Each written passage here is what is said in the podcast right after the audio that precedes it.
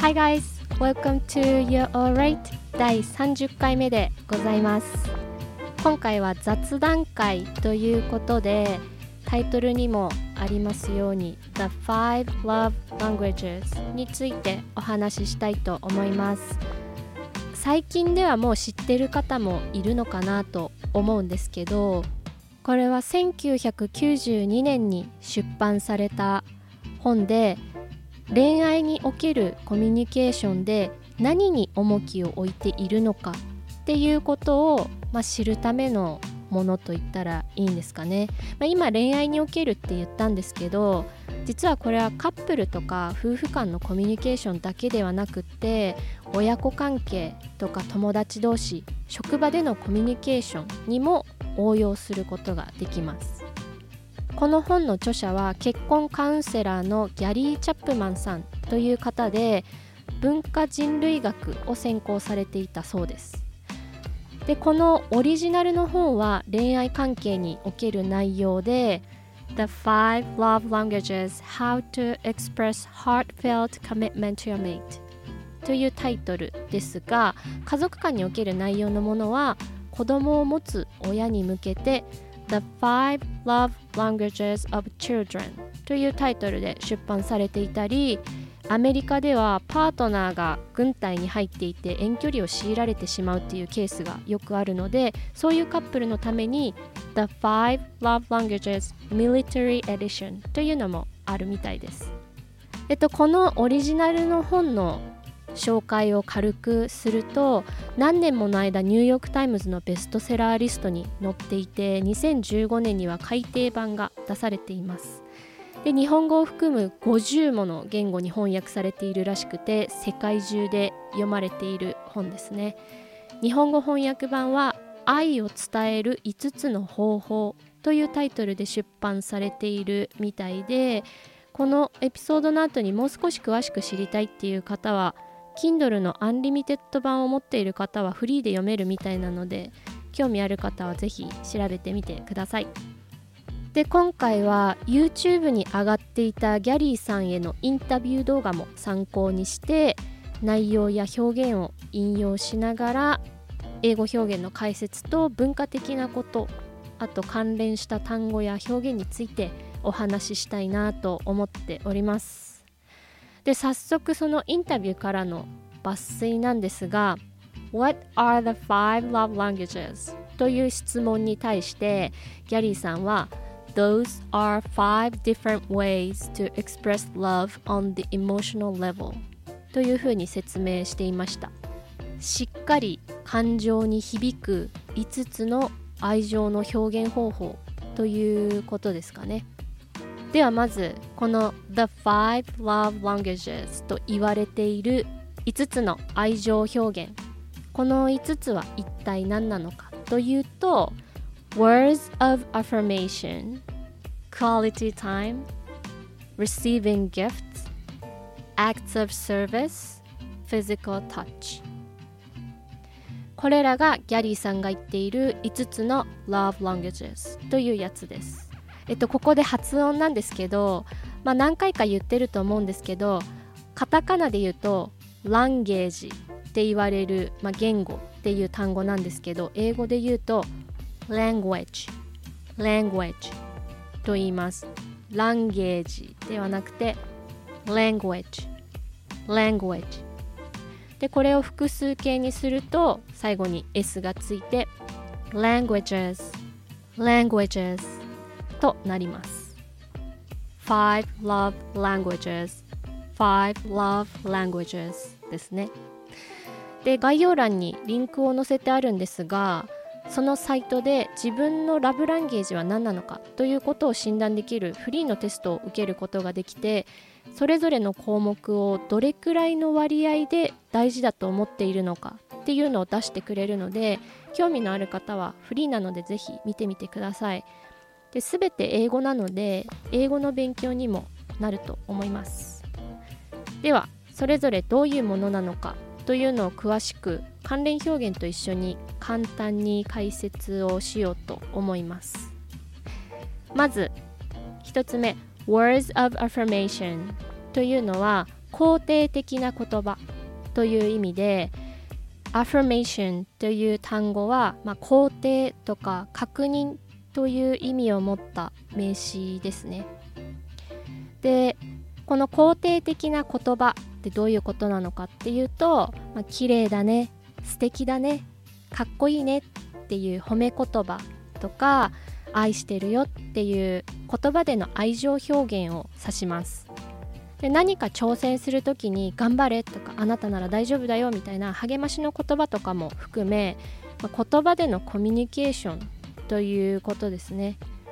でリンクのウェブサイトのテストでこの Words of Affirmation の割合が一番多く出た方はふとした時に例えばあなたといられて幸せだよ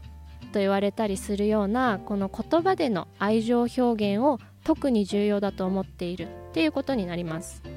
ちなみに直接とは限らなくて手紙とかメールの文面も含まれます。まあ英語だと You look nice とか You look beautiful I love you とかこういう言葉でのやり取りに愛を感じるっていうのが Words of Affirmation というやつですね。で次2つ目 Quality Time というのは充実した時間という意味でこれがラブランゲージの方はパートナーと時間を一緒に過ごすことで愛を強く感じます。2人きりでお互いがお互いに集中している状態と言ったらいいんですかね。こうちゃんと目を見て話すとか旅行に行ったり記念日を一緒に過ごすとかもそうですね。で一緒にいてもどちらかが携帯をいじっていたりテレビを見たりとか音楽を聴いたりしているっていう状態は含まれません。ただ一緒にこのテレビ番組とかこの映画を見たいっていうことであれば、まあ、クオリティタイムに含まれると思います。でこのクオリティタイムを特に重要だと考える人はパートナーのアテンションが常に自分に注がれているっていうことを感じることで愛を感じます。インタビューの中でのギャリーさんの表現を引用するとこの quality time っていうのを大事にする人は spending time together and talking to each other っていうことが大事になったりとかあとパートナーがこの quality time っていうのを一番重要視しているっていう場合は give undivided attention っていうアドバイスみたいなのをしてましたね。Give your attention っていうのは、まあ、いわゆるコロケーションって言われる、まあ、セットでよく使われる、えっと、組み合わせですね。Give と attention は、まあ、セットでよく使われます。で、undivided っていうのは分けられていないとか集中しているっていう感じの意味を持っていて undivided attention っていうと、まあ、こうその人にクッとフォーカスしたアテンションっていう意味になりますね。なので give your undivided attention to your partner っていうとあなたのアテンションあなたのすべてのアテンションをパートナーにあげなさいっていうことですね。これが quality time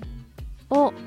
大事だと考える人に必要な愛情表現ということになりますで、えっと、ちょっとそれるんですけどどの項目にも当てはまることなんですけど相手が何を求めているのかを知ることこのラブランゲージに関連させて言うと相手がどのラブランゲージを話すのかっていうことを知ることが不可欠です。で、language と言われてるくらいなので言語の種類というかコミュニケーションの種類と言った方がしっくりくるかもしれないですね。なので What is your love language? っていう聞き方もできるんですけど動詞 speak を使って What love language do you speak? という表現の仕方もできますでギャリーさんがインタビューの中でどうやってこの5 love languages に行き着いたのかっていうようなお話をされていたところを簡単に要約するとカウンセリングでたくさんのカップルを見られてきてでその中であれしてこれしてとパートナーのためにいろいろしているのに相手には全然響いていないっていう状況が多くあったそうなんですね。でそういう状況を数多く見てきてどうしてなのかっで追求した結果がこの The Five Love Languages. だそうです。で私もすごく共感できるし皆さんも経験あるんじゃないかと思うんですが相手のことを思ってしたのに全然喜ばれなかったり逆に自分に対して何かしてくれていることが実は少し迷惑に感じてたりとかあるんじゃないかなと思うんですがそれはつまりお互いがお互いのラブランゲージを理解できていないっていうことなんですね。でギャリーさんはインタビューの中で If you want her to feel loved, you gotta speak love in her language. And if you want him to feel loved, you gotta speak love in his language. って言っておりました。まあ、つまりお互いのラブランゲージを理解してそれぞれのラブランゲージで愛を伝えるっていうのが大事ですよっていうことですね。でリンクにあるテストでわかるあなたにとって最も重要だと感じる項目、まあ、つまりラブランゲージのことを primary love language とも言います。この primary というのは主要なという意味の単語でこれが最も重要ですっていうふうに強調したいときに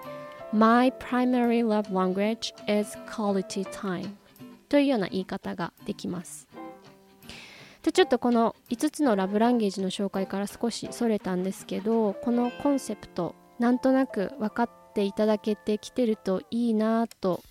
思いながら3つ目ですね。3つ目が Receiving Gifts 贈り物をあげることです。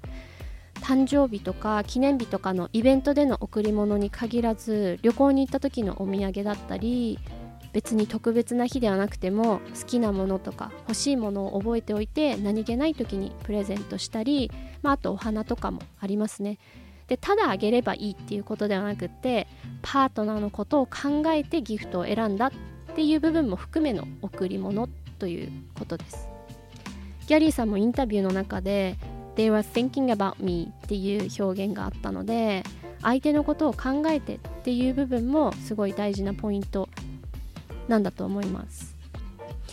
で次4つ目が Act of Service Act っていうのは行動のことですね。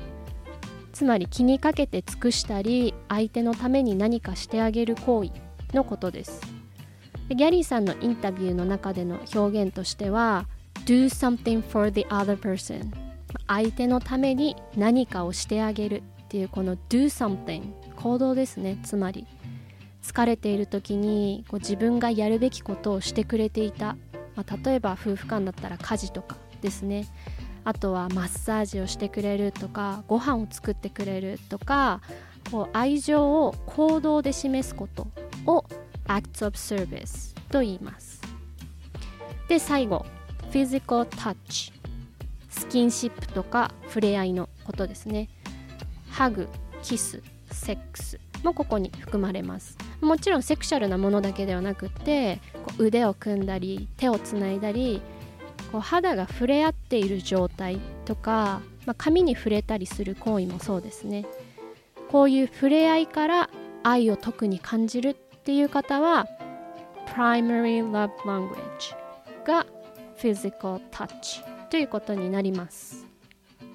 で以上が5つのラブランゲージでした。大体皆さん自分がどれを重要視するかってなんとなくアイデアつかめているんじゃないかなと思うんですがなので例えば Quality Time っていうのがラブランゲージっていう人にギフトをいっぱいあげてもこうしっくりこないわけですよね。ででもあげてる側からするとこんなにいっぱいあげてるのにっていう風になっちゃって、まあ、すれ違いが起こっちゃうっていうことがあったりするんですよね。やっぱ何を求めてるかとか何が欲しいか何が好きかなんて人それぞれなのでやっぱ相手のことをまず理解することから始めないとすれ違いは起こってしまいますよっていうことですよね。えーと、これ自分でも自分にとってはこれが大事なんだろうなって多分なんとなく、えーと、想像できると思うんですけどこのリンクにあるテストで結構ちゃんと分かるというかしかも割合をちゃんと出してくれるのでどれか一つの項目をこうずば抜けて重要視する人もいるかもしれないしもしかしたらこう大体同じぐらい大事にしているものが2つぐらいあるかもしれない人もいるしっていうその細かい割合まで見せてくれるので是非カップルでこのテストをやってみてこうお互いの理解を深めるきっかけにしていただけたらいいなというふうに思います。でちなみに最初に話したミリタリーエディションではラブランゲージが Quality Time もしくは Physical Touch の場合遠距離でどういう対応ができるのかっていうような内容が含まれていてキャリーさんがインタビューの中でそれぞれの例を出してくれていたので、まあ、ちょっと紹介すると例えば、まあ、そのパートナーが軍隊に入っていてどこか遠くに何年間か行かなきゃいけませんっていう時にお互いがでも、まあ、どちらか片方がでもいいんですけどフィジカルタッチっていうのがラブランゲージの場合遠距離でどうしたらいいのかっていうと例えば1枚の紙に手の形をかたどって手紙で送って触れたい時とか手をつなぎたい時にこの私の手の形にあなたの手を合わせて手を握っているとか触れ合っているっていうことを想像できるようにするとか、まあ、ギャリーさんもこの実際のタッチではないけどエモーショナルタッチっていう表現の仕方をしていました。あとはハグしてほしいっていう時にこのジャケットを置いていくからハグが欲しい時はこれを着てねって言って寂しい時にそのジャケットを着るとあハグされてるみたいだっていう風に感じられるっていうような実際の例を、えっと、そのインタビューの中でお話しされていました。今のはこうフィジカルタッチっていうのが大事だっていうふうに考えている、えっと、人のためのもので The quality time っていうのを大事だって思っている人にとっては例えばちゃんと手で書いた手紙。英語で言うと handwritten letter と言います。handwritten これは、えっと、handwriting っていうのが、まあ、手で書いたっていう意味の単語なんですけどこれを、まあ、受け身の形にして handwritten letter ですね。これで、まあ、手書きの手紙っていう風になるんですけどこの handwritten letter 手でちゃんと書いた手紙を送ることで読み手にパートナーが時間をかけて自分のこととか2人のことを思いながらこれを書いてくれたんだっていうことが伝わることでこのクオリティタイムの一種になるっていう、まあ、これも代替案って言ったらいいんですかね。なのでこの距離がある状態でもアイディア次第で乗り越えられるっていうことなんですね。であと家族間でも応用ができるっていう話もしたんですがこれについても動画の中でギャリーさんが実際のファミリーカウンセリングの経験談から話している部分があったのでそこをちょっと要約するとまあ、子供が愛されていると感じていないっていう状況があった時にちなみに愛されていると感じるっていうのを英語で言うと feel loved という言い方になるんですけどギャリーさんがカウンセリングの中で子供を持つ親に対して Do you love them? them っていうのは子供のことですね Do you love them? って聞くんではなくって Do they feel loved? あなたは子供たちのことを愛しているんですかっていうふうに聞くんじゃなくって子供たちは愛されているって感じていますかっていうふうに聞くっていう話をインタビューの中でしていました。でつまりこの場合だと親側はこれが愛情表現だって信じて行っていた行為が子供のラブランゲージではなかったっていうことですよね。なのでどんな関係性であれ相手のラブランゲージを知るっていうのはこうより良い人間関係を築くために不可欠なのかなとと思いました。えっ、ー、とギャリーさんが、まあ、例え話というか、まあ、ある意味アドバイスみたいなものでもあると思うんですけど、まあ、カップル間でやっぱすれ違いとかたくさん起こると思うんですよね。こんなにいろんなことしているのに相手に伝わらないとかまあ、逆の立場からすると相手がどう思っているのかわからないとか、まあ、こういうすれ違いってもうよくある話ですよね多分。でそれぞれがこのカップル間で愛されているなって感じられるこの満たされた感情っていうんですかねこの満たされているっていう状態をガソリンタンクに例えてまあ、この場合ちょっと言い換えてギャリーさんは emotional love tank っていう風に表現していたんですけどこの love tank っていうのがフルだったら、まあ、その関係性はこううまく進んでいくわけじゃないですか。だけどその love tank が empty だったら良くないですよね。ガソリンと一緒でフルだったら走り続けていけるけどエンプティだったら進めないですよね。っていうお話をされていてでこういう人間関係多分全てにおいてだと思うんですけどこのカップル間でももちろんやっぱコミュニケーションが大事です。っていうふうに、えーと、話されていて心が満たされているかっていうことを相手に尋ねる時にこれちょっと新しい表現もあるんですけど On a scale of 0 to 10 How full is your love tank? っていう風に聞くといいよみたいなことをおっしゃってたんですよねで今言った On a scale of 0 to 10えっとこれはちょっと英語のポイントなんですが On a scale of 0 to 10 On a scale of 0 to 10 0から10のスケール、まあ、範囲ってことですね0から10のこの範囲で How full is your love tank? あなたのラブタンクはどれぐらい満たされてますか？っていうことです。この0から10のスケールで表すとあなたのラブタンクはどれぐらい満たされていますか？っていう表現。On a scale of っていうのはどんな状況でも使える表現なのでこの表現またちょっと別で英語のポイントなんですけどぜひ覚えておいてください。On a scale of 0 to 10 on a scale of 0 to 100 on a scale of 1 to 10とかこの数字は変えて使ってもらえたらなと思うんですけど on a scale of っていう表現ぜひ覚えておいてください。でパートナーに On a scale of 0 to 10 How full is your lap tank? っていうふうに聞いてそのパートナーが回答した数字が10じゃなかったらじゃあその10までの残りどうやってフルにできる？っていうふうに、まあ、聞いてあげるといいですよっていうふうに言っていました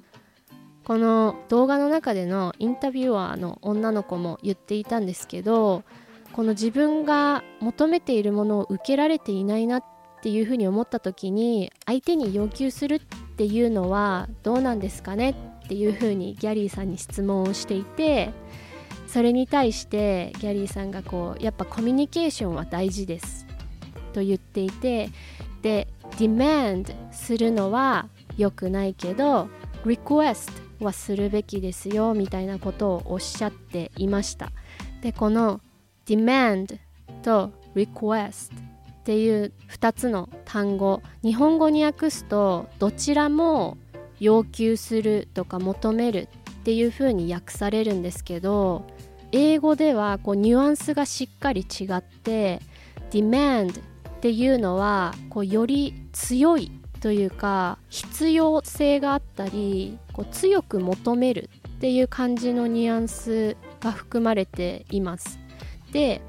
request っていうのはこうもうちょっとポライト、えーと、丁寧な感じで相手を気遣っているっていう感じのニュアンスがあるので、まあ、demand するのは良くないけど request するのは、まあ、そのコミュニケーションの一部ですよっていう感じのことをおっしゃって、えーといました。なので、まあ、より良い関係を築くためにですね。このお互いのラブランゲージを理解するっていうこととすれ違いが起こっているなっていうふうに思ったら相手にリクエストをするとか、まあ、ちゃんとコミュニケーションをとるっていうこの過程が大事ですよっていうことですね。こう恋愛に限らず相手のことを理解するっていう点でこの5 Love Languages っていうのが実はすごい役立つもので多分日本では広まっているとは言えないと思うんですけどアメリカでは結構全員が全員知ってるっていうことではもちろんないと思うんですけどまあでも広く確実に日本よりは広く知られていて、えーと、女性だけじゃなくて男性もこの5 Love Languages を意識している人が割と多いと思います。例えば、まあ、Tinder とかみたいなデーティングアプリすごくいっぱいあるんですけどそのアプリによってはこのあなたの Love Language は何ですかっていう質問の項目があるぐらいメジャーな考え方というかものなので日本の皆さんにも浸透していけばいいなというふうに私は思っております。まあ、否定的な意見を持たれたりとか、まあ、特に意見がないっていう方の方が、まあ、多いかなとも思うんですけど確実にこれを知っていた方がなんかいろんなことが円滑に進むんじゃないかなってその人間関係において思うので、まあ、新しい物事にオープンになってこういうものも自分の中に取り入れてくれる人が増えればいいなと思います。で最後にこの動画の中でインタビューをしていた女の子がジェネレーション Z って言われる世代の子みたいでですね、まあ、いわゆる Gen Z って言われるやつですね。90年代後半以降に生まれた世代の方たちのことを Gen Z と言うんですけどこの、まあ、インタビューしてた女の子も Gen Z みたいでその子も動画の中で言ってたんですけどやっぱちょっとトラブルを抱えている子が多いというか例えば精神的にちょっと病みやすかったりとかそのメンタルの問題を抱えている人が多いというような話をしていたと思うんですけどそれに対してギャリーさんがこのアメリカでの離婚率の高さとか家庭環境の、まあ、悪さというかっていうのが多分影響しているんじゃないかなっていう感じのことをおっしゃっていてやっぱこう愛されているっていう風に感じながら子供時代を過ごせなかった子たちが例えばアルコールとかドラッグに走ってしまうっていうようなことを、えーと、話していました。で、まあ、もちろんこの本に関しては、えーと、それがメインのトピックではないのでそこに関して私も今深く話すつもりはないんですけどでもやっぱ比較的私も見てて多いなと思うんですよね精神的に不安定な子が若い世代に特に多いなっていう風に感じていてですごいな、まあ、これに関してはすごい大きな問題なのでここでなんか軽くさらっと言えるような内容じゃないんですけど、